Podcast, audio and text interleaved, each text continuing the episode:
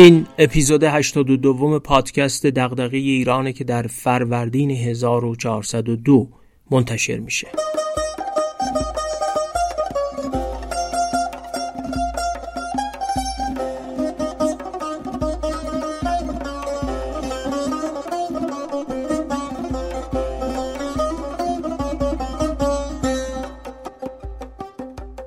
این اولین اپیزود ما در سال 1402 امیدواریم سال رو با شادگامی و سلامتی خودتون و عزیزانتون و امید به روزهایی بهتر از گذشته شروع کرده باشید.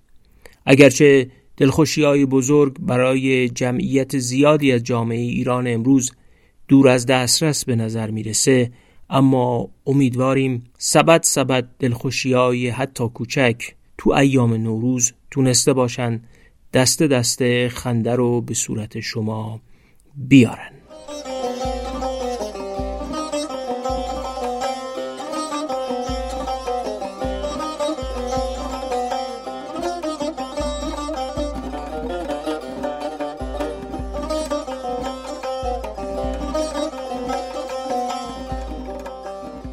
اجازه می‌خوام در همین اولین اپیزود سال 1402 از همه اونایی تشکر کنم که تولید و انتشار این پادکست در سال 1401 مدیون زحمات و حمایت اونا بود. در بین همه اونا به طور خاص می‌خوام تشکر کنم از مرتزا مشیریخواه حامد ملیانی و کریم شاهین که نقش مهمی در ارائه این پادکست داشتن و دارن. بخش عمده اپیزودهای سال گذشته رو در استودیوی مؤسسه نیکوکاری رد ضبط کردیم.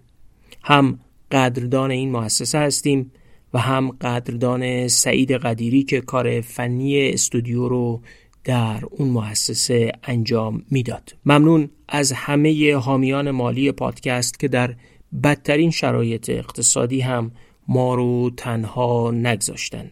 و تشکر از اون دست شنوندگان پادکست در خارج از ایران که حتی بیرون از ایران هم که هستند از طریق حساب پیپل یا حامی باش پادکست از ما حمایت کردند دست همه شما درد نکنه.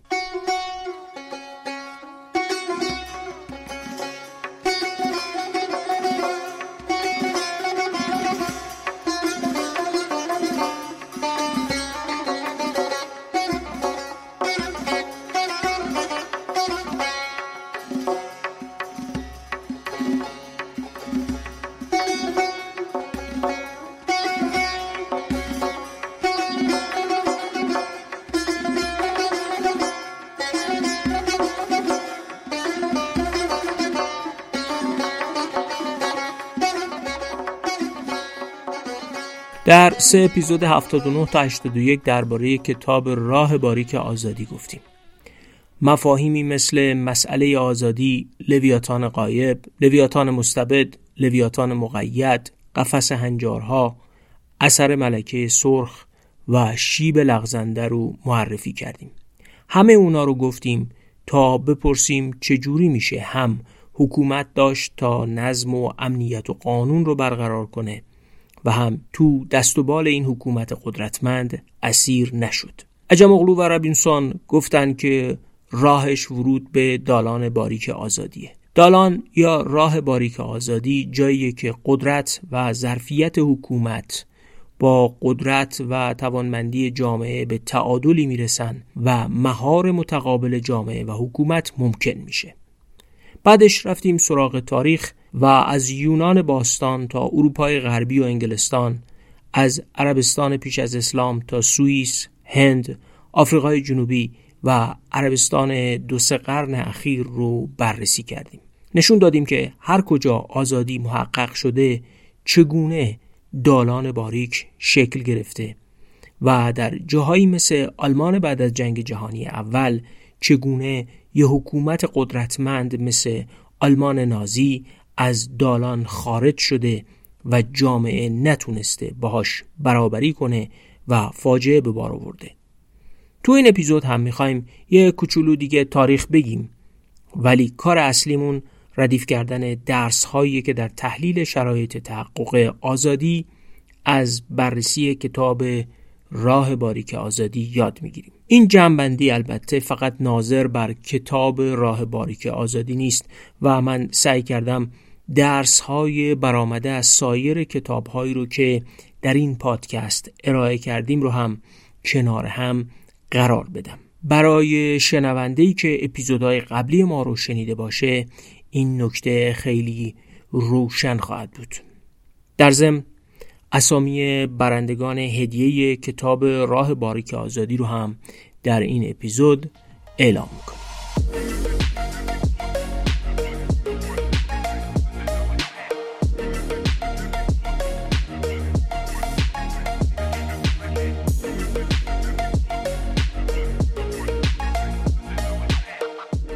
اگه صاحب کسب و کاری باشید جلب رضایت و پاسخگویی به مشتری حتما دغدغتونه اگه کسب و کارتون آنلاین باشه سوالات مشتری می‌تونه بعد از خرید اتفاق بیفته و به پشتیبانی مربوط بشه. شاخص FCR یا کیفیت اولین تماس با رضایت مشتری کاهش زمان پاسخگویی و کاهش زمان حل مشکل مشتری مرتبطه. نرم افزار رایون شرکت اینوتکس ایران راهکار بهبود شاخص FCR رایون می‌تونه تا 55 درصد شاخص کیفیت اولین تماس رو افزایش بده. رایون کمک می‌کنه تا یه پایگاه دانش قابل دسترس پویا و بروز برای تیم پشتیبانی فروش و حتی مشتریا ایجاد کنین تا سوالات و مشکلات مشتریا با کمک پایگاه دانش به سرعت و با دقت پاسخ داده بشه. رایون محیطی رو در اختیارتون می‌ذاره تا جریانهای کاری مرتبط با کسب و کارتون رو طراحی و سفارشی سازی کنید و کارکنان بتونن تماس ها رو با کمک چکلیست ها، قواعد، فرایندها و الگوریتم های منطقی به صورت گام به گام رسیدگی کنن. نرم افزار رایون شرکت اینوتکس کمک می‌کنه تا اطلاعات صحیح رو در کانال های ارتباطی قرار بدین تا خود مشتریا پاسخ درست سوالاتشون رو در وبسایت، اپلیکیشن یا چتبات پیدا کنن. اینا همه که گفتیم فقط یکی از قابلیت های نرم افزار مدیریت دانش رایونه. برای دیدن سایر قابلیت ها و خدمات شرکت اینوتکس ایران به سایت شرکت مراجعه کنید که تو توضیحات اپیزود در کست باکس شنوتو و تلگرام گذاشتیم.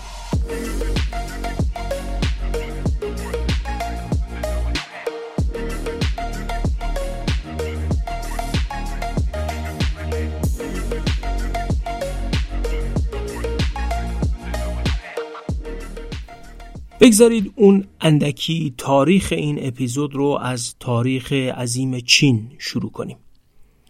ایده های کنفوسیوس حکیم یا فیلسوف چین باستان تأثیر عمیقی بر این کشور گذاشته مکتب کنفوسیوس اهمیت بالایی به رفاه مردم می‌داد ولی اون رو به وجود حاکم خیرخواه منوط می کرد.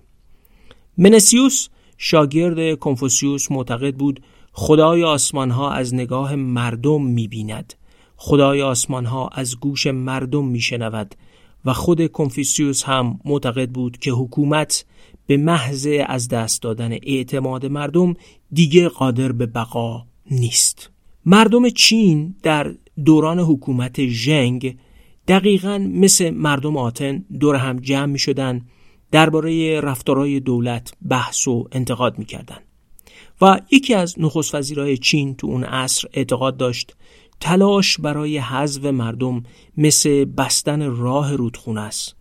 وقتی جلوی آب رو ببندید و آب از بالا سرریز کنه افراد بیشتری آسیب می‌بینن و منسیوس در تایید این نظر او نوشته بود جلب نظر مردم شیوهی خاص دارد. وقتی دلهایشان را به دستاوری مردم را به دست آورده تسخیر قلبهایشان شیوهی خاص دارد. آنها را حول آنچه میپسندند گردآور به هرچه از آن متنفرند دست نزن و همش همین است. و نویسنده یه رساله فلسفی مشهور چینی درباره سیاست ورزی تو این دوران اولیه چین اینجوری جمعبندی کرده. حاکم قایق است. مردم آب هستند. آب می‌تواند قایق را حمل کند آب می‌تواند قایق را غرق کند. این شروع خوبی برای سیاست ورزی تو تاریخ چین بود ولی وضع اینجوری باقی نموند. شکلگیری حکومت های متعدد ستیزجو در چین پیش از میلاد مسیح فلسفه سیاسی اقتدارگرا رو در این کشور پدید میاره. قبلا هم گفتیم که وقتی ناامنی و بینظمی حاکم میشه و از اونجا که بزرگترین ترس هر آدمی ترس از مرگ خشونت باره در چنین وضعیتی همه دنبال یه ناجی میگردن که فقط فعلا نظم و امنیت رو برقرار کنه. پیدایش این روی کرد در چین رو میشه در نگاه یه اندیشمند چینی چهار قرن قبل از میلاد مسیح پیدا کرد. شانگیانگ گفته بود برای مردم بزرگترین فایده وجود نظم است. وقتی مردم ضعیفند حکومت قوی است. لذا حکومت میکوشد مردم را تضعیف کند. خود همین آدم در سایه حمایت حاکمی به اسم شیاو اصلاحاتی رو برای برپایی حکومت حرفه‌ای‌تر انجام میده. اصلاحاتی که تمرکز بیشتری در حکومت به وجود میاره و نخستین امپراتوری مسلط بر سایر حکومت‌های چین رو خلق می‌کنه. شانگیانگ در اصل ایده لویاتان هابز رو دو هزار سال پیش از خود هابز صورتبندی کرده بود و دنبال نظمی متکی به حکومتی ثروتمند و ارتشی قوی میگشت که بدون اون آشوب همه چیز رو نابود می‌کرد. اما شانگیانگ نظم رو از دل قانونی استخراج می‌کرد که با قدرت حکومت اعمال میشه. نه مثل قانونی که از دل مجامع مردمی سنت های ژرمنی بیرون میومد فلسفه سیاسی شانگیانگ این بود که به حکومت و فقط به حکومت می‌رسد که تصمیم بگیرد چه کسانی و چه چیزهایی ارزشمندند. مردم باید اداره می شدند همان گونه که آهنگر فلز و خشتمال گل را اداره می کند فلسفه سیاسی شانگیانگ به نظم اولویت می‌داد و عقیده داشت سامان امور به دست حاکم قدر قدرت در هم شکننده جامعه و از طریق وزن حکومت و قانون مستولی می‌شد. دقیق الگوی مشت آهنین رو صورتبندی کرده بود. الگوی کنفوسیوسی این مشت آهنین رو نمیپسندید اما حتی در فلسفه کنفوسیوسی هم عقیده این بود که عوام در مورد دولت چون و چرا نمی کنند. صلاح مملکت خیش خسروان دارند. بعدها ترکیبی از افکار شانگیانگ و کنفوسیوس مبنای حکومت در چین قرار گرفت و سه پایه اساسی هم داشت. یک امپراتور همیشه بالاتر از قانون قرار می‌گیره. دو کسی که توان یادگیری بالایی داره باید خودش رو وقف خدمت رسمی به دولت کنه و اشخاص ارزشمند و با استعداد به رتبه های عالیه برسن. سه امپراتور باید بهروزی اقتصادی شهروندانش رو دنبال کنه و به ذخیره سازی ثروت در بین مردم بپردازه.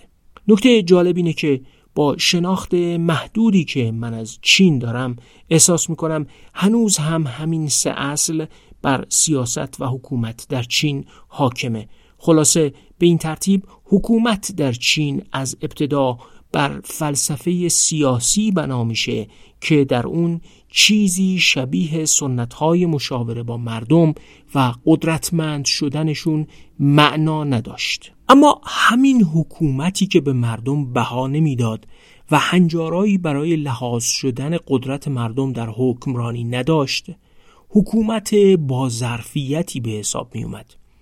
این حکومت دو هزار سال پیش سامانه یک پارچه ای از اوزان و اندازه ها ضرب سکه متحد و یه تقویم رو تو کشورش اجرا می کرد. خطی رو که زبان چینی قرار بود به اون نوشته بشه یه دست کرد جاده های زیادی هم ساخت که تو چین با اون وسعتش خیلی اهمیت داشتن و به این لحاظ برای دو هزار سال پیش حکومت با ظرفیتی به حساب می اومد عجم و رابینسون معتقدند چین در همه دو هزار سال بعدیش بین مدیریت سختگیرانه شانگیانگ و شیوه سهلگیرانه تر کنفوسیوسی در نوسان بوده. اونا حتی خیزش کمونیسم ماو در سال 1949 و طرح اشتراکی کردن کشاورزی رو هم اخیرترین نمونه الگوی شانگیانگ می‌دونن تو الگوی چاه مزرعه شانگیانگ نه کرت زمین رو که برای تأمین نیازهای سرباز جنگجو لازم بود برابر بین همه مردم توضیح می‌کردن اندازگیری مساحت زمین هم برای توزیع برابر به این شیوه انجام می شد. عجم و رابینسون نظام اشتراکی کشاورزی عصر ماو رو هم روایت دیگه ای از همین شیوه می‌دونن و اصلاحات دنگ پنگ بعد از مرگ ماو رو هم معکوس شدن الگوی اشتراکی شانگیانگ و نزدیک شدن به الگوی کنفوسیوسی تلقی می‌کنن. اگه این اظهار نظر درست باشه نشون میده که چگونه ایده ها و بنیان های تاریخی کشورها فراتر از هزاران سال بر فراز تاریخشون دووم میارن و اثر می‌گذارن.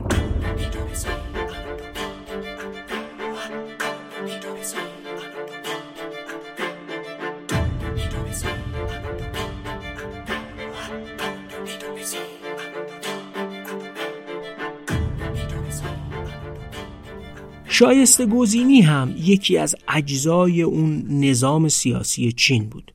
باز هم جالبه که این خصیصه نظام چینی در طول هزاران سال به نوعی دووم آورده. دانیل بل در کتاب مدل چین که سال 2015 نوشته به همین شایسته سالاری و البته محدودیت های دموکراسی در چین می‌پردازه. یه روزی انشالله به زودی به این کتاب هم می‌پردازیم البته این نظام شایسته گزین تحت تأثیر سیطره کنفوسیوسیسم یا ضعف مالی سلسله ها و گاهی فروشی شدن مناسب دولتی قوت و ضعف هم در تاریخ چین پیدا می کرده. اما لویاتان چینی اگرچه مقید نبود و مستبد بود ولی تا سال 1368 میلادی با ظرفیت به حساب می اومد. لویاتان چینی نهایتا در سال 1368 میلادی به دست ژو یوانژانگ افتاد تا سلسله مینگ رو ایجاد کنه.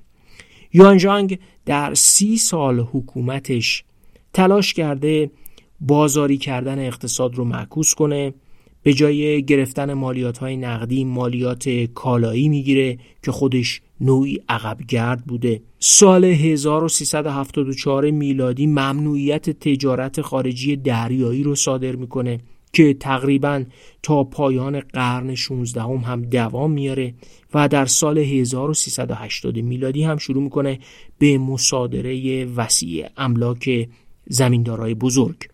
دقت کنید. درست در لحظاتی از تاریخ که اروپایا کشتی به آب انداختن تا جهان رو بشناسن چینیا تجارت دریایی رو ممنوع کردند و درست در لحظه ای که مالکیت خصوصی در جهان غرب شکل می گرفت و محترم می شد لویاتان چینی مصادره اموال رو شروع می‌کنه. در هر دو مورد هم امپراتور از شکل گرفتن ثروت و قدرت در بخش غیر حکومتی می ترسید. لویاتان مستبد چینی قصد داشت جلوی شکلگیری اثر ملکه سرخ و توازن قدرت جامعه و حکومت رو بگیره. سلسله مینگ تو سال 1620 میلادی بر اثر نارضایتی عمومی و شورش جاش رو میده به پادشاهی کینگ کینگ ها از قبایل آسیای میانه بودند و در مقایسه با چینیا در کشور چین بیگانه به حساب می اومدن و به همین جهت هم مشروعیت نداشتن و سلطنتشون متزلزل بود. چون مشروعیت زیادی نداشتن مالیات عراضی رو تثبیت کردند که از نارضایتی و شورش کم کنن. درآمد مالیاتیشون خب به تب کم شد و بعدش ظرفیت دولت برای ارائه خدمات عمومی هم آب رفت. حکومت دیگه وسع خرید گندم برای ذخیره سازی در انبارا رو نداشت. تو سال 1840 آبراهه بزرگ چین بر اثر مرمت نشدن دیگه قابل عبور نبود. بین 1824 و 1826 کل سامانه مهار آبهای رودخانه زرد به علت عدم رسیدگی به قفلها و آببندها و اهمال در لایروبی رسوبات آبرفتی از هم پاشید. بعدش هم سیلها و طوفانهای مخرب از راه رسیدن. این یه وجه تضعیف ظرفیت دولت بود. دولتی که دیگه درست تأمین مالی از طریق مالیات نمی‌شد و به طب خدمات عمومی هم نمی‌داد. به نوعی زوال ظرفیت دولت در چین شروع شده بود. در پایان قرن هفدهم چین سلسله کینگ با حدود 300 میلیون نفر جمعیت یه دیوان سالاری مبتنی بر آزمون استخدامی البته هنوز داشت. ولی این آزمون اگرچه رقابتی بود اما دانش فنی رو توش امتحان نمی گرفتن از هیچ مهارتی که تو مدیریت دیوان یا حکمرانی موضوعیت داشته باشه سوال نمی‌شد. کل نظام به شدت در دست امپراتور شخصی سازی شده بود. اون بود که می‌تونست افراد رو به اراده خودش نصب کنه مقامشون رو ببره بالا یا اونا رو بیاره پایین. امپراتور کیانلونگ خودش می‌گفت ارزیابی و گزینش مقامات رده بالا روزانه در سینه من زاییده می شود دربار کینگ به دلیل کمبود درآمدهای مالیاتی از دهه 1680 فروش انبوه گواهی های آزمون استخدامی رو هم انجام می‌داد. برآورد شده که تو سال 1800 میلادی دست کم 350 هزار نفر مدارک خریداری شده داشتن. خلاصه این مدرک فروشی هم سابقش به چینیا برمیگرده.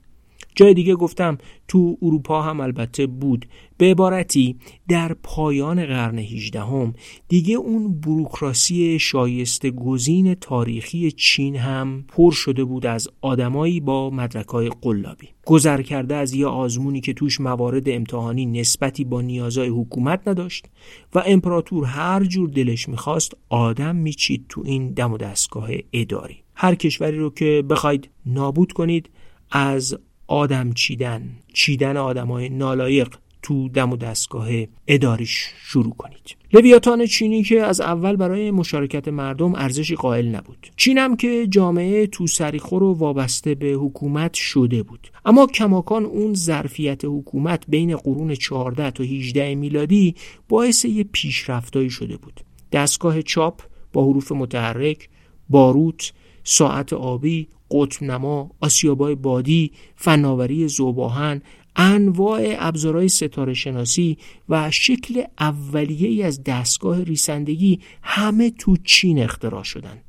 و متقاضیش هم دولت بود نه تجار یا بخش خصوصی. نکته مهم این بود در حالی که اروپا تلو تلو خوران تو دالان پیش می‌رفت و حکومت و جامعه با هم دست و پنجه نرم می‌کردن و اثر ملکه سرخ شکل می‌گرفت. چین تونسته بود با سردمداری لویاتان مستبد تو اختراعات و کارهای فنی جلو بیفته.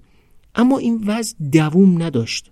قبلا گفتیم که لویاتان مستبد رشد اقتصادی و پیشرفت مادی رو تا جایی تحمل می‌کنه که جایگاه خودش به خطر نیفته. لویاتان چینی هم رفتار دلخواه داشت. انحصار ایجاد می‌کرد و مداخلاتش باعث تضعیف انگیزه ها برای سرمایه گذاری می‌شد. و تعالیم اخلاقی کنفوسیوسی هم اعتماد ایجاد نمی کرد و به قول عجم رابینسون در چین تحت حکومت سلسله های مینگ و کینگ تنها افراد بسیار خوشبین یا احمق به این تضمین های اخلاقی اعتماد می‌کردن این البته واقعیتی در خصوص همه کشورها و حکومت هست. کسی نمی‌تونه به تضمین های اخلاقی در دنیای سیاست واقعی اعتماد کنه واقعیت این بود که ترس همه سلسله های چینی خصوصا پادشاهان کینگ از اثرات بیثبات کننده فعالیت اقتصادی به ویژه زمانی که دور از چشمان حکومت این فعالیت اقتصادی اتفاق می افتاد باعث می شد که فعالیت های بازرگانی و صنعتی رو با سوء زن نگاه کنند. ظرفیت حکومت هم که بعد از قرن چهارده مخدوش شده بود چینیا قبل از میلاد مسیح نظام اوزان و انداسه های یک پارچه داشتن. ولی اینم دیگه در دولت کینگ از بین رفته بود. یعنی وقتی ظرفیت دولت از دست میره حتی دیگه اوزان و اندازه ها هم در یک کشور یک پارچه باقی نمیمونن. مسئله چین حکومت مستبد بود. استبداد به این معنا که جامعه و کسب و کاران نمی‌تونستند تقاضایی از حکومت داشته باشند و بر سیاستهاش تاثیر بذارن و مثلا بخوان که قراردادها و حقوق مالکیت رو تضمین کنه. هر صاحب کسب و کاری باید امید داشت با یه آدم حکومتی شریک بشه یا از انحصاری که دولت می‌داد استفاده کنه. داشتن های دولتی هم خودش ابزاری برای دفاع از کسب و کار بود. کار به جایی رسیده بود که امتحانات شایسته گزینی هم راهی برای فراتر از قانون شدن بود. جامعه در برابر چنین حکومتی صدا و سازماندهی نداشت. چین کمونیستی هم تکرار همین مسیره. فقط به جای حکم آسمانی و اخلاق کنفوسیوسی حکم مارکس و کمونیسم جایگزین شده. به قول عجم اغلو و رابینسون ماو تکرار سلسله مینگ و گذار به دنگ شیاوپینگ گذار از مینگ به پادشاهی کینگ بوده. ولی قدرت سیاسی کماکان در اختیار حزب کمونیسته و کسی نمی‌تونه مطمئن باشه که رهبری اخلاقی حزب کمونیست همواره در جهت رشد مداوم اقتصادی حرکت می‌کنه. حقوق مالکیت در چین کماکان وابسته به الطاف سیاسیه و بسیاری از صاحبان اصلی کسب و کار اعضای حزبن. دزمون چام در کتاب رولت سرخ ثروت، قدرت، فساد و خشونت در چین کمونیست که به فارسی هم ترجمه شده این وضعیت رو خیلی خوب روایت کرده. من تو صفحه برگ برگ این کتاب رو معرفی کردم می‌تونید اونجا بخونید. پیشبینی عجم اغلو و رابینسون اینه که چین رشد می‌کنه و به نظرشون این رشد بر مبنای فناوری موجوده. اما می نویسن شما می توانید به اشخاص دستور دهید سخت کار کنند اما قادر نیستید به آنها فرمان خلاق بودن بدهید. نوآوری مبتنی بر کارآزمایی خطرپذیری و شکستن قواعد چیزی بود که برنامه‌ریزان شوروی برای هفتاد سال از آن پرهیز داشتند و اقتصاد چین نیز هنوز نتوانسته است راهی به سمت آن بگشاید. اونا معتقدن چین کماکان به گونه اداره میشه که برای بیشتر افراد آزادی با شاخصه های چینی ابدا آزادی نیست و باور دارند که رشد چین همچنان تحت نهادهای استثماری زیر نظر دولت و با نشانه های ناچیزی از گذار به سوی نهادهای سیاسی فراگیر صورت می‌گیره و طبیعیه که از نظر اونا چنین رشدی نمی‌تونه پایدار تلقی بشه.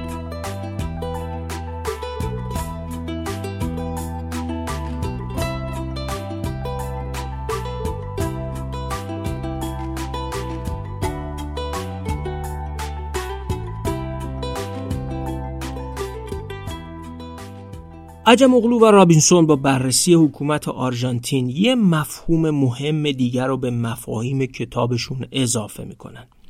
لویاتان کاغذی. حکومت آرژانتین لویاتان غایب نیست چون قوانین مفصل ارتش بزرگ و یه دیوان سالاری که ظاهرا تا حدی هم کار می‌کنه به ویژه در پایتختش بوینس آیرس داره.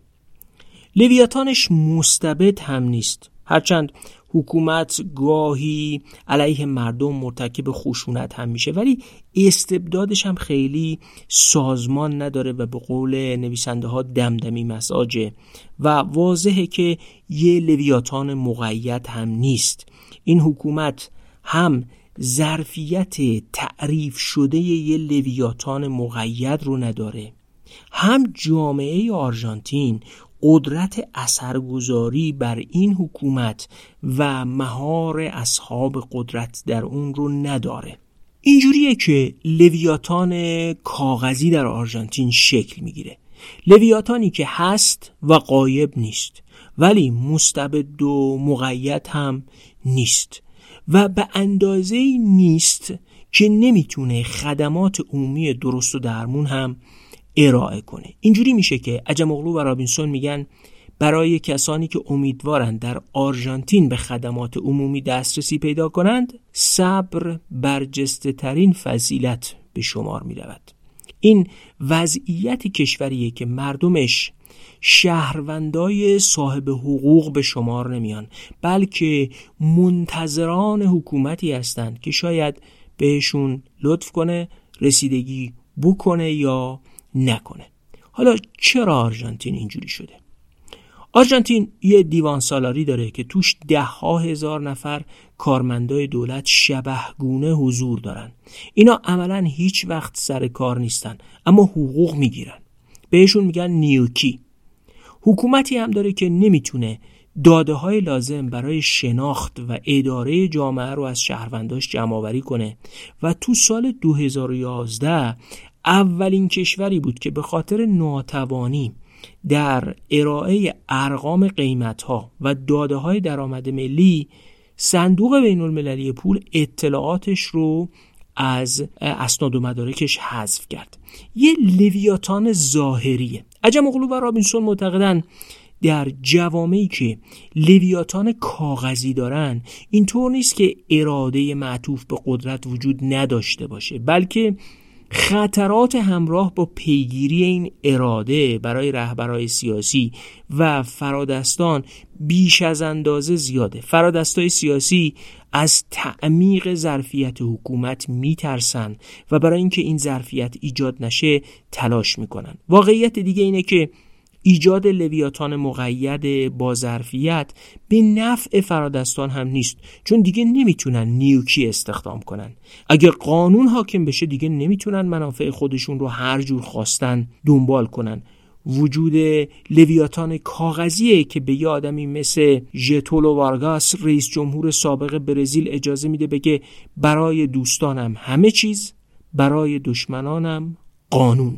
به این ترتیب لویاتان کاغذی تلاشی برای خلق آزادی نمی‌کنه و خلاف قفس هنجارها هم گام بر نمیداره بلکه اغلب قفس هنجارها رو تشدیدم می‌کنه. لویاتان کاغذی تو کلمبیا هم هست. هیچ کار زیرساختی مهمی نمی‌تونه انجام بده. جامعش از هم گسیخته میشه و روی موضوعات دم دستی تمرکز می‌کنه. ماهیت لویاتان کاغذیه که اجازه میده شبه نظامیا یا قدرت های کوچیکتر تو لویاتان لونه کنن و جا به جای کشور به یه حالت استقلال نسبی برسن. لویاتان کاغذی یعنی وضعیتی که یه شعار معروف دوران استعمار در آمریکای لاتین اون رو خوب توصیف می‌کنه. اطاعت می‌کنم. اما نه در عمل. یعنی وضعیتی که من شهروند حق حکومت برای وضع مقررات و صدور فرمانها رو به رسمیت می‌شناسم. ولی حق خودم برای نادیده گرفتن اونا رو هم حفظ می‌کنم. چنین جامعه ای فقط با یه قدرت خودکامه تحت مهار باقی میمونه. این جامعه جایی برای حکومت بروکراتیک شایسته سالار وبری نیست و دولت صرفا ابزاریه برای تسلط بر قدرت و قانون وسیله‌ای برای تأمین ثبات این وضعیت نابرابره. تو این جامعه حقوق مشروطه قانون اساسی اگه در مقابل قدرت قرار بگیرن بدا به حالشون و به قول دیگو پورتالس مغز متفکر حکومت شیری در عصر پینوشه مرگ بر قانون اگر به قدرت اجازه پیشروی آزادانه در لحظه مناسب را ندهد. جامعه آمریکای لاتین از جمله در آرژانتین به دلیل ضعف و ناتوانی جامعه برای مهار سیاست و حکومت راه رو برای ایجاد لویاتان کاغذی باز کرده تا ابزار کسب منافع برای فرادستان بشه. لویاتان های کاغذی یعنی فوایدی که اعمال قدرت دل بخواهی در یه دیوان سالاری و دستگاه غذایی غیر شایسته سالار رو بی سازمان فراهم می‌کنه. این همون اتفاقیه که در قاره آفریقا هم افتاده. این لویاتانی که کارخونه می‌سازه اما نه برای توسعه اقتصادی بلکه برای استخدام حامیان سیاسی خودش. کالاها رو قیمت گذاری می‌کنه تا منافع اقتصادی به گروه های خاصی برسه. یارانه ها رو بین حامیانش توضیح می‌کنه و البته قفس هنجارهایی رو تقویت می‌کنه که بقای لویاتان کاغذی رو تضمین کنن. این نکته عجمغلو و رابینسون درباره لویاتان کاغذی هم جالب توجهی که لویاتان های کاغذی در مورد تأثیر بسیج و واکنش جامعه بیش از اون نگرانی دارن که بتونن هر گونه ظرفیت حکومتی بسازن و در این فرایند اونها هر چشمندازی رو برای نهادینه شدن قدرت جامعه مختوش می‌کنن. به این ترتیب لویاتان کاغذی حکومتیه با قدرت اجتماعی اندک ظرفیت حکومتی ناچیز ولی همچنان مستبد. که البته استبدادش هم اونقدر شلخته است که مثل چین قادر به ایجاد رشد اقتصادی استبدادی هم نیست. یه جورایی قدرت کافی برای تأمین نظم حداقلی و تأمین منافع حد اکثری فرادستان رو فقط داره. لویاتان های کاغذی اغلب تو سرزمین های باقی مونده از استعمار شکل گرفتن و بدترین مشخصات هر دو نوع لویاتان قایب و مستبد رو با هم دارن. لویاتان کاغذی تا جایی که قدرت داره مستبد سرکوبگر و خودسره. چون نظارت جامعه هم نیست. جامعه که دائم ضعیف و بیسازمان و متفرق نگه داشته شده. این لویاتان برای شهرونداش حفاظت ناچیزی در مقابل جنگ هم فراهم می‌کنه. ولی سعی نمی‌کنه قفس هنجارها رو بشکنه. ریشه های لویاتان کاغذی رو باید در وحشت فرادستان از بسیج اجتماعی دنبال کنیم. بسیجی که توانایی اونا برای بهرهکشی از سلطهشون بر حکومت و قارت منابع جامعه رو محدود می‌کنه. لویاتان کاغذی هم برای آزادی بده و هم برای رشد اقتصادی. چون مثل لویاتان مستبدم نیست که بتونه قانون رو اجرا یا قارت رو مهار کنه و بیظرفیت بودنش می‌تونه راه رو برای منازعه لجام گسیخته و جنگ داخلی هم هموار کنه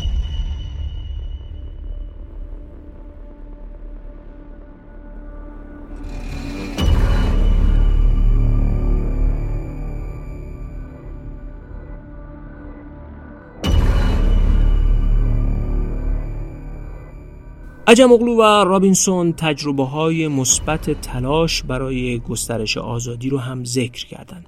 یه نمونهش تلاشای آنتناس موکوس در کلمبیاست. آنتناس استاد ریاضیات و فلسفه در دانشگاه ملی کلمبیا بود. شغلش به عنوان رئیس دانشگاه رو در سال 1993 ترک می‌کنه تا وارد انتخابات بشه برای شهرداری بوگوتا. در سال 1994 به شهرداری بوگوتا هم می‌رسه. آنتوناس فهمیده بود که میشه ظرفیت برای حکومت ساخت و جامعه رو درگیر سیاست کرد. فکر می‌کرد باید نحوه تفکر مردم در مورد قواعد قوانین و حکومت رو تغییر داد. یه جوری که اونا بتونن در سیاست درگیر بشن و برای ساختن ظرفیت بیشتر حکومت و بکارگیری این ظرفیت مردم مفید واقع بشن. آنتوناس موکوس به جنگ یه ایده میره ایده ای که می‌گفت سرت به کار خودت باشه. میره و خودش پیش قدم میشه تا شهروندا رو از این ایده دور کنه. اوایل 20 تا و بعدا 400 نفر رو استخدام می‌کنه تا با پانتومیم تو خیابونای بوگوتا با پیاده هایی که موقع چراغ قرمز از خیابون رد می‌شدن شوخی کنن و یه جورایی کارشون رو تمسخر کنن. آنتوناس طرح شب برای زنان رو اجرا می‌کنه که در اون از مردا خواسته می‌شد به مدت چهار ساعت تو خونه بمونن تا فقط زنا تحت نظارت 1500 نفر پلیس زن تو خیابونا باشن. آنتوناس یه ایده داشت جامعه را بسیج کن تا حکومت را به بهتر بیشتر و درست کار کردن وادار کنند. موکوس با همین ایده در مدت تصدی شهرداری بوگوتا مصرف آب شهر رو چهل درصد کاهش میده. هفت هزار تا گروه امنیت اجتماعی تشکیل میده و نرخ قتل خانگی رو هفتاد درصد کمتر می‌کنه کشته های ترافیک تو دوران مدیریتش 50 درصد کاهش پیدا می‌کنه و آب شرب رو به همه خونه های شهر بوگوتا میرسونه وقتی کارش رو شروع کرد فقط 79 درصد خونه ها آب شرب داشتن و سیستم فاضلاب رو به 95 درصد خونه ها میرسونه. در حالی که وقتی کارش رو شروع کرد فقط 71 درصد خونه ها سیستم فاضلاب داشتن. وقتی از مردم می‌خواد که 10 درصد بیشتر مالیات بدن 63 هزار نفر قبول می‌کنن این کار رو انجام بدن. شاخص خشونت رو هم از 80 نفر در 100 هزار نفر به 22 کاهش میده. آنتوناس شکستایی هم البته در کاهش فقر و بیکاری داشته ولی بسیج اجتماعی که انجام داد یه چیز رو خیلی خوب نشون میده. تشکیل ائتلاف مستقیم با مردم روی بهبود امور موثره. درباره آنتوناس موکوس مطلب تو اینترنت زیاد هست. یکی دربارهش نوشته بود موکوس به جای گذاشتن قوانین جدید سعی کرد قلب و ذهن مردم رو تغییر بده. موکوس خیلی عجیب و غریب از طریق نمادها تنز و استعاره با مردم ارتباط برقرار می‌کنه و نقش یک رهبر اخلاقی رو بازی می‌کنه. وقتی که اغلب مردم از شهر بینظم بوگوتا متنفر بودن لباس سوپرمن میپوشه و نقش یه ابرقهرمان رو به اسم سوپر شهروند بازی می‌کنه. مردم به خنده های مکوس میخندیدند اما خنده باعث شده بود یخ ارتباطیش با مردم بشکنه و تردیدهاشون رو تضعیف کنه. وقتی کمبود آب شد مکوس تو برنامه های تلویزیونی ظاهر میشه و دوش می‌گیره و در حین صابون زدن بدنش آبو میبنده و از همشهریاش می‌خواد همین کار رو تکرار کنن. ظرف چند روز مصرف آب 14 درصد کمتر میشه و وقتی مردم متوجه میشن به دلیل مشوقای اقتصادی که آنتوناس گذاشته بود می‌تونن با صرف جویی در آب پول پس انداز کنن مصرف آب 40 درصد کمتر میشه.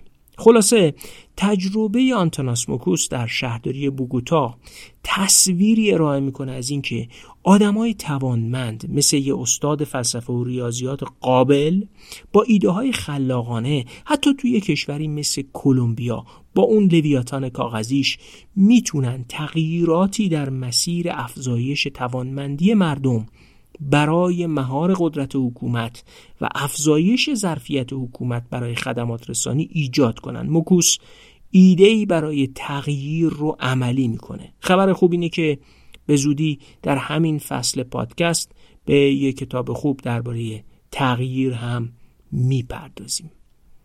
تجربه تاریخی دومی که عجم اغلو و رابینسون ذکر می‌کنن مربوط به گسترش حقوق زنان در انگلستانه. ظهور و بست آزادی شباهت زیادی داره به تعریف و تحقق حقوق زنان. از روزهای عصر گیلگمش تا همین امروز. از وضعیتی که بکارت هر دختری به گیلگمش تعلق داشت تا به جایی که زنان دارای حقوق شدن.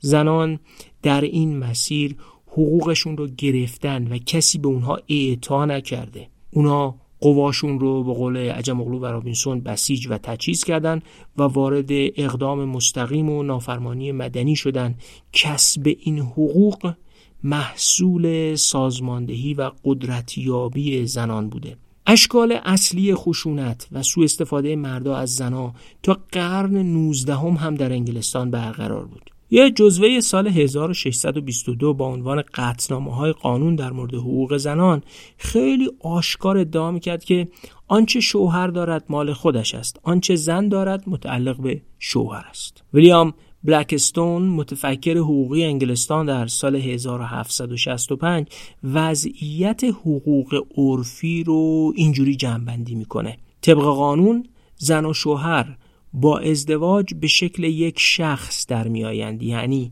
تمام هستی یا موجودیت حقوق زن در خلال ازدواج معلق می شود.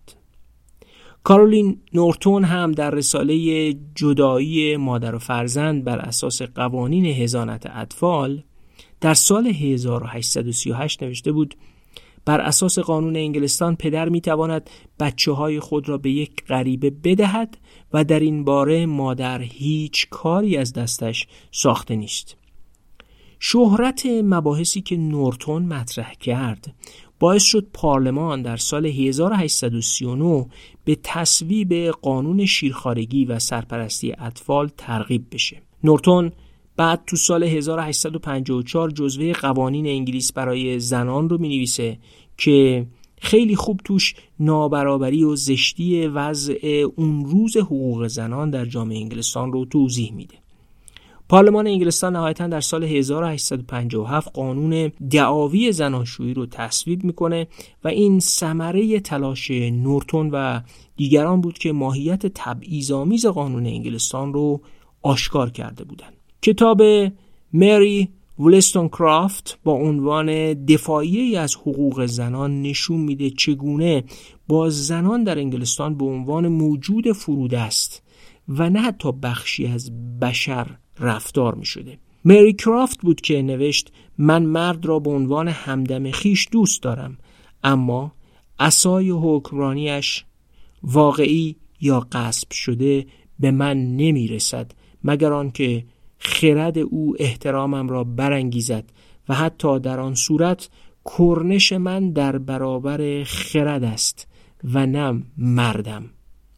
جان استوارد میل فیلسوف انگلیسی هم در این جنبش نقش ایفا کرد و با کتاب فرودستی زنان در سال 1869 صدای ولستون کرافت رو پژواک داد و نوشت ما نباید حکم کنیم که دختر و نه پسرزاده شدن و نیز سیاه و نه یا آمی و نه نجیب زاده به دنیا آمدن وضعیت فرد را در تمامی زندگی رقم می‌زند. زنان بالای سی سال انگلیسی بالاخره در سال 1918 و کل زنان انگلستان سرانجام در سال 1928 حق رأی کسب می کنند.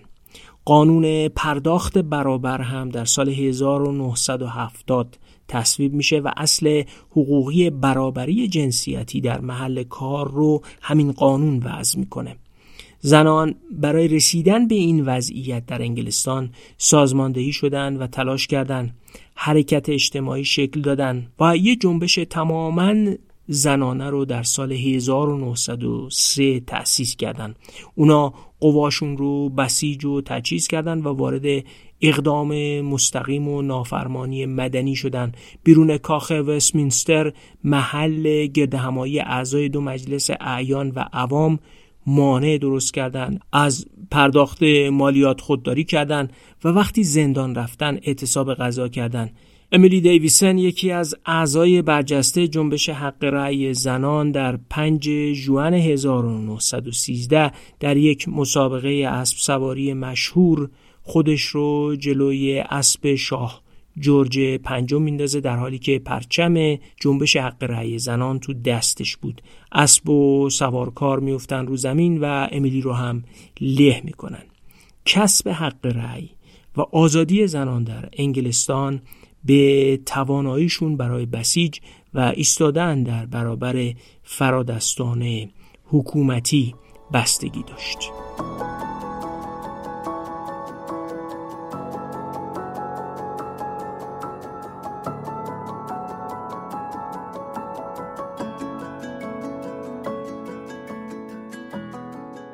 خب حالا بریم سراغ یه جنبندی مفصل و جانانه درباره راه باریک آزادی اسمش رو گذاشتم درس هایی برای آزادی. عجم اغلو و رابینسون تو کتاب راه باریک آزادی ایده ای رو که در کتاب ریشه های اقتصادی دیکتاتوری و دموکراسی پرورونده بودن تکمیل می‌کنن. اونا دموکراسی سازی یعنی یکی از صورتهای مهم دست یافتن به آزادی رو در قالب منازعه بین فرادستان و فرودستان مدل سازی کرده بودن تو اون کتاب. آزادی هم براشون حاصل همون منازعه بین ظرفیت حکومت یعنی قدرت فرادستان و ظرفیت مشاوره با جامعه یعنی توانایی فرودستان جامعه است. توانایی برای اینکه خودشون و خواسته هاشون رو بر فرادستان تحمیل کنن و در اجرای قدرت یا مهار قدرت نقش داشته باشن اونا تو بستر همین روی کرد از منظر نگاه منازع آمیز به جامعه و تحولاتش که می‌پرسن آزادی از کجا میاد؟ این مهمترین سوال کتاب راه باریک آزادیه شرحی که از کتاب ارائه کردیم باید نشون داده باشه که آزادی رو حکومت یا فرادستانی که بر اون سیطره دارن به کسی ارزانی نمی‌کنن. آزادی امریه که اهل جامعه یعنی مردم کوچه و بازار به دست میارن آزادی به جامعه مهیای بسیج نیاز داره که به مشارکت در امور سیاسی بپردازه و اگه لازم باشه اعتراض کنه و در صورت امکان با رأی خودش دولت رو از قدرت بندازه ظهور آزادی جامعه و حکومتی قوی لازم داره. حکومت قوی برای مهار خشونت برای اجرای قوانین و برای ارائه کردن خدمات عمومی. و جامعه قوی هم لازمه تا حکومت قوی رو مهار کنه. بدون یه جامعه هوشیار قانون اساسی و میساخ بیشتر از یه تیکه کاغذ که چیزایی روشون نوشتن ارزشی ندارن آزادی در توازن ظریف بین اونچه سرکوب برآمده از حکومت‌های مستبده و آشوب و هرج و مرجی که محصول بی حکومت بودن ظهور می‌کنه. در دالان باریشی که برای حفظ اون باید جامعه و حکومت با هم تلاش کنند به قول عجم و رابینسون آزادی نه محصول لحظه انقلابی بلکه میوه مبارزه دائمی و هر روزه میان این دو به حساب می آید. نیل به آزادی یک فرایند است حکومت و فرادستان حکومتی باید قبول و تحمل قل و زنجیرهایی را که جامعه بر دست و پاهایشان میبندد یاد بگیرند و بخشهای مختلف جامعه نیز باید بیاموزند به رغم اختلافاتشان به همکاری با هم بپردازند. قدرت گرفتن توامان حکومت و جامعه اون رو که نویسنده ها اثر ملکه سرخ نامیدن فعال می‌کنه. همین اثر ملکه سرخه که اجازه میده دولتی قویتر و مداخله گرتر اما همزمان بیشتر تحت کنترل جامعه تشکیل بشه. شکلگیری چنین دولتی و ورود به دالان باریک آزادی به شکلگیری اعتلاف ها مسیر منحصر به فرد تاریخی هر کشور و فاصله ای که هر کشور تا دالان باریک آزادی داره بستگی داره. نقش رویدادهای تاریخی غیرمنتظره یا حتی خوش ها رو هم نباید دست کم گرفت. عجم اغلو و رابینسون معتقدن نظریهشون دلالت های مهمی داره. و شرح این دلالت ها پایان بخش این اپیزود ما و چهار اپیزود شرح این کتابه. دلالت اول اینه که نباید فرض کرد همه کشورها مسیری یکسان را دنبال خواهند کرد. ما باید نه هم گرایی بلکه تنوع را انتظار داشته باشیم. مهمتر از آن این گونه نیست که کشورها بتوانند یک راست از جاده‌ای به جاده دیگر گذر کنند. مقدار زیادی وابستگی به مسیر هم وجود دارد. یعنی چی؟ مسیر گذشته تاریخ کشورها بر مسیری که امروز طی می‌کنن اثر می‌ذاره. دیدیم که چجوری سوئیس، آلمان یا چین امروز تحت تأثیر مسیرهایی بودند که قرنها قبل طی شده. دلالت دوم اینه که علا رغم تأثیر گذاری تاریخ کشورها بر مسیر امروزشون ولی مقدار زیادی عاملیت یا قدرت کنشگری آدما هم در کاره و اثرگذاره. یعنی اقدامات رهبران فرادستان و کارآفرینای سیاسی می‌تونه کار جمعی رو تسهیل کنه و به های جدیدی منتهی بشه که مسیر حرکت جامعه رو از نو شکل میدن.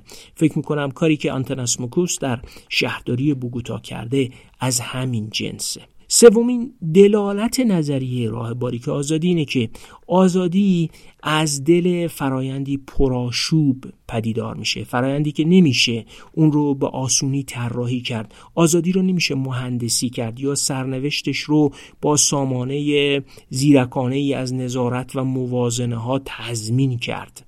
برانگیختگی هوشیاری و جسارت جامعه نیازه تا آزادی درست عمل کنه. لازم همه در حال دویدن باشن. لازم جامعه بدون اون که کامل اعتماد کنه قدرت رو زیر نظر داشته باشه.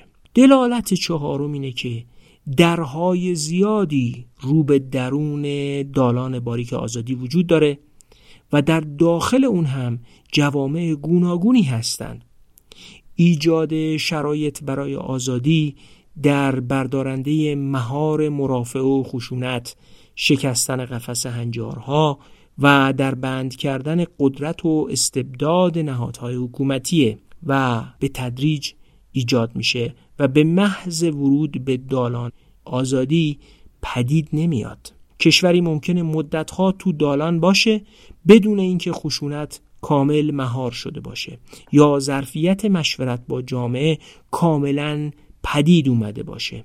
آمریکا دهه ها تو دالان بود در حالی که تبعیض علیه سیاپوستا اعمال می‌شد و کشورهایی در دالان حضور دارن که حقوق زنان در اونها نقض میشه. به این ترتیب ورود به دالان به معنای تحقق کامل آزادی یا حتی بخش مهمی از آزادی هم نیست. دلالت پنجم اینه که مسابقه بین حکومت و جامعه از ظرفیت عظیمتر حکومت حمایت می‌کنه. بارزترین نمود تاریخی این دلالت رو میشه در شرح تاریخی عجم اغلو و رابینسون درباره تکوین تاریخی توسعه و دموکراسی در انگلستان دید. اونا در کتاب چرا ملت ها شکست می‌خورن نشون میدن که بعد از انقلاب شکوهمند در سال 1688 که پارلمان به نمایندگی از جامعه تونست بر حکومت نظارت کنه و چون می‌تونست نظارت کنه پارلمان قوانینی برای بازتوزیع بار مالیاتی تأسیس بانک انگلیس و سازماندهی مجدد حقوق مالکیت بر عراضی رو تصویب می‌کنه و از اونجا که می‌تونست بر دولت نظارت کنه با افزایش مالیات ها هم موافقت می‌کرد و افزایش هزینه های عمومی رو هم میپذیرفت. چون وضع مالیات های جدید درست قدرت دولت رو افزایش می‌داد. اما چون دولت تحت کنترل پارلمان بود می‌شد بهش اعتماد کرد. دلالت ششم نظریه راه باریک آزادی اینه که هر قدر زندگی ما در جامعه پیچیده تر میشه نیاز بیشتری به حل و فصل مرافعات مقررات گذاری، خدمات عمومی و حمایت از آزادی هامون داریم. در عین حال هرچه لویاتان پرظرفیت تر میشه مهارش هم دشوارتر میشه. بنابراین جامعه یعنی مردم عادی همه ما و سازمان ها و انجمن هامون باید قدرتمندتر باشیم تا اون رو کنترل کنیم. این یعنی اثر ملکه سرخ در صحنه عمل. جامعه ای که به دلیل پیچیده تر شدن زندگی به لویاتان پرظرفیت تری نیاز داره ممکنه بخواد افسار بلندتری هم به گردن این لویاتانی که مقیدش کرده ببنده. افساری که بگذاره دسترسی این لویاتان افزایش پیدا کنه تا حکومت از ظرفیت خودش برای کارایی بیشتر استفاده کنه و خدمات بیشتری هم به شهروندانش ارائه بده. این همون کاریه که عجم و رابینسون بهش میگن راهبرد اعتماد و درستی سنجی. یعنی اعتماد به حکومت برای اینکه قدرت بیشتری کسب کنه اما همزمان. سیطره جامعه بر حکومت هم افزایش پیدا کنه. پیتر اونز تو کتاب توسعه یا چپاول با مفهوم خودمختاری متکی به جامعه یا استقلال متکی به جامعه دقیقا به همین همکاری و اعتماد متقابل جامعه و حکومت اشاره می‌کنه. اپیزودهای فصل چهارم پادکست رو اگر دقت بکنید اونجا بهش پرداختیم. روی کرده عجم اغلو و رابینسون به نسبت ظرفیت حکومت و قدرت جامعه راه رو برای نقد نئولیبرالیسم هم باز می‌کنه. اونا با استناد به تجربه سوئد سه تا درس حیاتی میدن. درس اول اینه که وقتی شرایط تقبل مسئولیت های جدید را برای حکومت ضروری می سازد این گسترش باید همراه با شیوه های نو برای مشارکت جامعه در سیاست نظارت بر حکومت و دیوان سالاران و در صورت نیاز کشیدن فرش از زیر پای برنامه های جدید باشد. یعنی آقای حکومت اگه قرار بیشتر نظارت کنی و قدرت بگیری ما به ازاش چی میدی که من جامعه هم بتونم مهارت کنم؟ درس دوم اینه که برخی از جنبه های اقتصادی ظاهرا ناکارآمد چه بسا در نهایت نقش اجتماعی مفیدی داشته باشند یکی از این جنبه ها خود اتحادی های کارگریه که غالبا با سوء زن بهشون نگاه میشه. یکی از اهداف عمدهشون اعمال فشار برای افزایش دستمزد اعضای خودشونه. و خیلی ها معتقدن افول قدرت اتحادی ها طی چندین دهه گذشته یکی از عوامل به هم خوردن توازن قدرت در جامعه آمریکا به نفع شرکت های بزرگه. در یه همچین چارچوبی قدرت گرفتن اتحادی ها راهی برای آزادی بیشتر تلقی میشه. و درس سوم هم ناظر بر شکل مداخله دولته. نویسنده های کتاب معتقدن توأم با افزایش پیچیدگی های جهان دولت های با تر و مداخله گرتر نیازه که لازمه مداخلاتشون تحت مهار جامعه باشه و برای همین هدف جامعه باید توانمند سازی کنه. این توانمندسازی هم از برنامه های رفاهی تا آزادی بیشتر برای اتحادی های کارگری و به طور کلی ظرفیت سازماندهی جامعه رو شامل میشه. بخشی از دلالت های نظریه عجم و و رابینسون معطوف به جهان امروز و آینده است. اونا اگرچه در کتاب ریشه های اقتصادی دیکتاتوری و دموکراسی نگاه مثبتی به جهانی سازی و اثر اون بر دموکراسی سازی داشتن و عمدتا این باور رو ترویج می‌کردن که جهانی سازی باعث کاهش نابرابری افزایش ارزش نیروی کار و اثر مثبت بر دموکراسی سازی میشه. اما در سال 2018 وقتی این کتاب رو می نوشتن به این باور رسیدن که به رقم تأکید بسیاری از توصیه های اقتصادی مبنی بر اینکه همگان از جهانی سازی اقتصادی سود می‌برند اما هم در آمریکا و هم در اروپا واقعیت غیر از این است.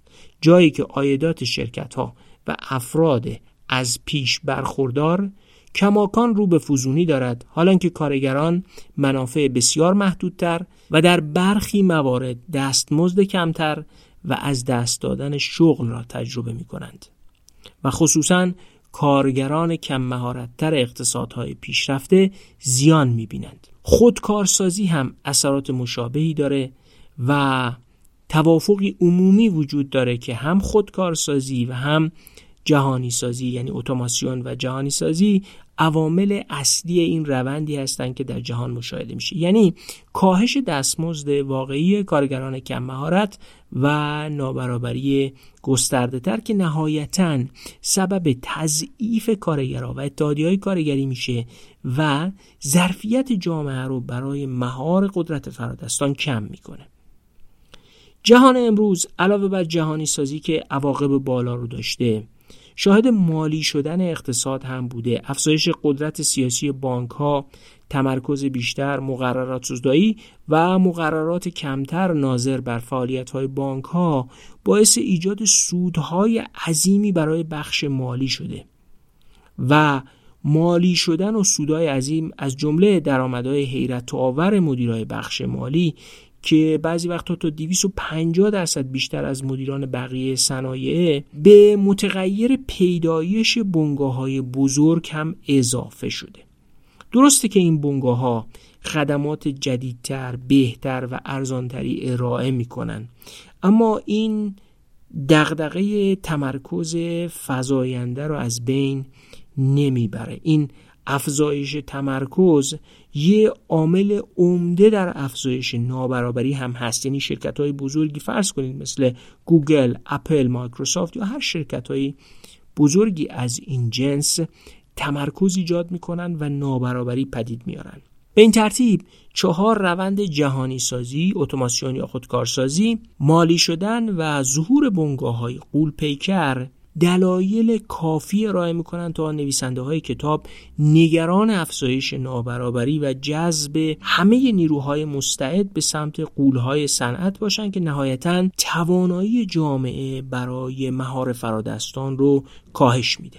درسته عجم اغلو و رابینسون با این چهار فرایندی که گفتیم نگران افزایش نابرابری هستند ولی نابرابری می‌تونه به دلایل دیگه و با علتهای دیگه در همه کشورها رخ بده از جمله در ایران و همه اون عواقبی که برای نابرابری متصوره حتی با فرایندهای دیگری در این کشورها هم پدید بیاد.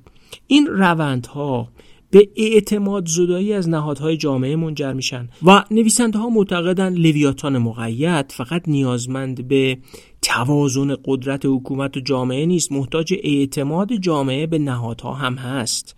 بدون اعتماد شهروندان از این نهادها در مقابل حکومت و فرادستان حفاظت نمی کنن و ملکه سرخ بیشتر به حاصل جمع صفر گرایش پیدا می‌کنه. اگه این نهادها اعتماد مردم رو از دست بدن دالان خیلی باریک میشه و توان جامعه برای برخورد با منازعات کاهش پیدا می‌کنه. کاهش اعتماد مدل همکاری جامعه و حکومت رو به رقابت تبدیل می‌کنه.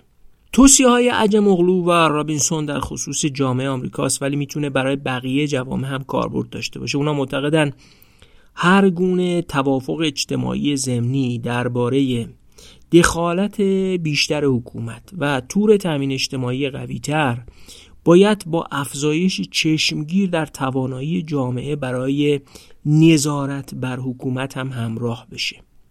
تور تامین اجتماعی باید افراد زخم خورده از تحولات اقتصادی جامعه رو حمایت کنه. باید بازندیشی در نظام آموزشی جامعه به قصد کاهش نابرابری صورت بگیره. برنامه های موفقیت آمیز بیمه رفاه و تأمین اجتماعی و سوق دادن برنامه های رفاهی به سمت همگانی تر شدن باید انجام بشه. کنترل کردن قدرت نفوذ و لابیگری صاحبان صنایع بزرگ در انتخابات ها و تضعیف روابط گرم بین لابیگرا و حکومت جزء اولویت ها برای ساختن همچین جامعه کم کردن از اختیار دولت ها برای انتصابات سیاسی هم در شمار توصیه های عجمغلو و رابینسونه.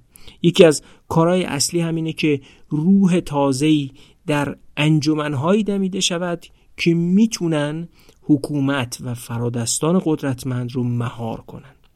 درس آخر اینه که زندگی با لویاتان حتی مقید همواره مأموریت ناتمامه لویاتان همواره می‌تونه تحت شرایطی زنجیر پاره کنه و از دالان خارج بشه. نکته بسیار مهم اینه که در نهایت قدرت جامعه از سازماندهی و بسیج مردم نشأت می‌گیره. پیشرفت بشر به گسترش ظرفیت حکومت برای پاسخگویی به چالش های جدید و مبارزه با تمامی سیطره ها چه کهنه و چه نو وابسته هست. اما یه همچین اتفاقی نمیفته مگر اینکه جامعه اون رو تقاضا کنه و در دفاع از حقوقش همگان بسیج بشن. و فقط در این صورته که افراد می‌تونن در جامعه با آزادی یعنی با توانایی دفاع از خودشون در برابر ترس خشونت و سیطره و با توانایی برای انتخاب و پیگیری زندگیشون و بر اساس ارزشهای خودشون زندگی کنن. به همه این دلایل و دلالت هایی که گفتیم دستیابی به آزادی خیلی سخته و هر توهمی درباره سهولت و سادگی تحقق آزادی می‌تونه در بهترین حالت شکست خورده و در بدترین حالت فاجعه بار باشه و درست به همین دلیله که ارزش داشت چهار اپیزود بهش بپردازیم.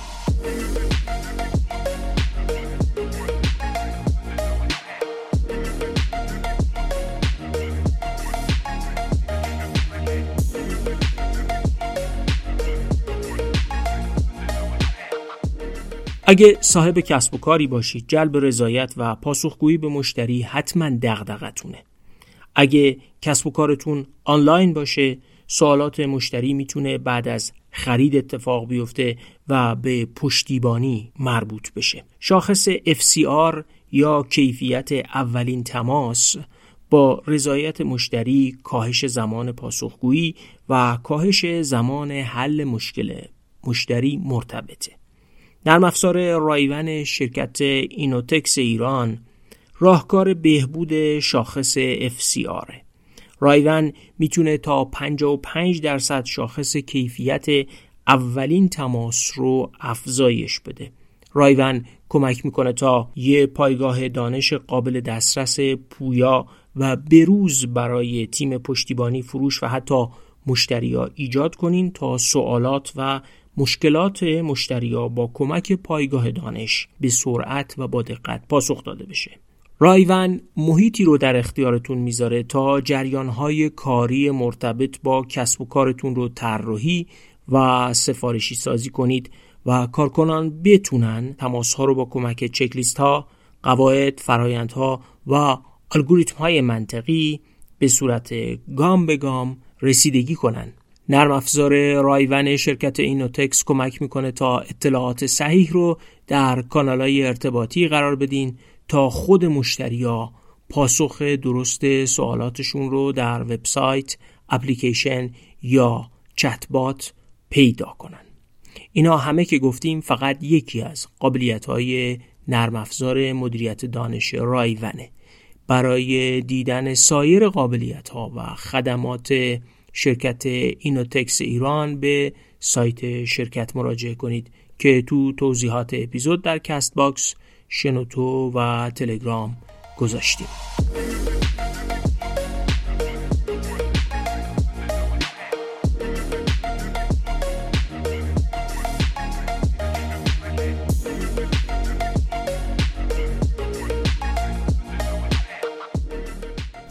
خب بعد از یه اپیزود طولانی بگذارید نتایج قرعه کشی برای هدیه کتاب راه باریک آزادی رو بگیم و تمام. تو سه اپیزود قبل گفتیم که انتشارات روزنه شش جلد از کتاب راه باریک آزادی رو به مخاطبانی که ایمیل بزنن و ابراز تمایل کنن هدیه میده. بعد از اپیزود سوم و قبل از قرعه کشی برای اون شش جلد شرکت نیک الیاف کردستان هم ابراز تمایل کرد که دوازده جلد کتاب راه باریک آزادی رو هدیه بدن. صفحه تخصصی معرفی کتاب برگ برگ هم که با 15 درصد تخفیف کتاب راه باریک آزادی رو ارائه می‌کنه خودش هم پنج جلد برای قرعه کشی هدیه کرد. مدیریت برگ برگ هم قبول کردن ارسال کتابا رو انجام بدن که به این وسیله ازشون تشکر می‌کنیم. به این ترتیب ما نهایتا 23 جلد کتاب رو بین 452 نفری که برای ما ایمیل فرستاده بودن قرعه کشی کردیم. پیش از نوروز اسامی رو تو کانال تلگرام و صفحه اینستاگرام پادکست منتشر کردیم. ولی اینجا هم دوباره اسامی رو می‌خونم. جناب آقا یا سرکار خانم رو فاکتور می‌گیرم و امیدوارم که در تلفظ اسامی هم خطایی نکنم. در ضمن کتابا که دستتون رسید با ایمیل به ما اطلاع بدید. الهام حموله از ملارد کرج بیتا یزدانی ملک شهر اصفهان پیام نصر تهران توفیق عریزاوی از اهواز تیوا سمدیان از تهران حسن کازمی از دامغان حسین فتن از بهبهان داوود شیخی از عراق رضا پور محمد از رشت سالار سیفی لاله از تهران سجاد سلیمانی نقده عبدالله اسکری از اصفهان علی ترابی از تهران علی زارعی از خرموج استان بوشهر علی مختار از تهران فاطمه محمدپور از دسفول کریم خجسته از بندر ماهشهر محمد فرحت از اصفهان محمد مرادی از چابهار سیستان و بلوچستان محمد نورانی از کمال شهر کرج مریم جعفری از برازجان استان بوشهر مصطفی امامی زینداندو از درگز خراسان رضوی و وحید رضوی از اصفهان دریافت کننده های هدیه کتاب پادکست دغدغه ایران خواهند بود. باز هم تشکر می‌کنم از انتشارات روزنه از شرکت نیک علیاف کردستان و صفحه معرفی کتاب برگ برگ که هزینه این کتاب ها رو تقبل کردن. ببخشید که بدقول شدیم و نتونستیم قبل از نوروز کتاب ها رو پست کنیم. با این حال یکی از قشنگترین نکات این قرعه کشی دریافت ایمیل از گوشه گوشه ایران بود. خیلی خوشحال کننده است. وقتی می‌بینیم در گوشه ای از ایران عزیز شنونده داریم. مهم اینه که در هزاران گوشه این سرزمین عزیزانی هستند که دغدغه ایران رو دارن. چه بهتر از این برای یه پادکستی که اسمش دغدغه ایرانه. خیلی ممنون که این اپیزود رو در آغاز این روزهای سال 1402 با ما همراه بودید. امیدواریم که خستتون نکرده باشیم. ممنون که درباره ما با دیگران حرف می‌زنید و ما رو تو دنیای واقعی و تو فضای مجازی به دیگران معرفی می‌کنید تا بیشتر شنیده بشیم. تقاضا می‌کنیم با ما درباره تجربتون از شنیدن این پادکست بگید. از دیدن ایمیل هاتون خوشحال میشیم و از نظراتتون تا اونجا که بتونیم استفاده می‌کنیم. نشانی ایمیل ما رو هم که می‌دونید. دیرانکست ادساین gmail.com از همه حمایت هاتونم سپاس گذاریم فعلا تا اپیزود 83 خداحافظ.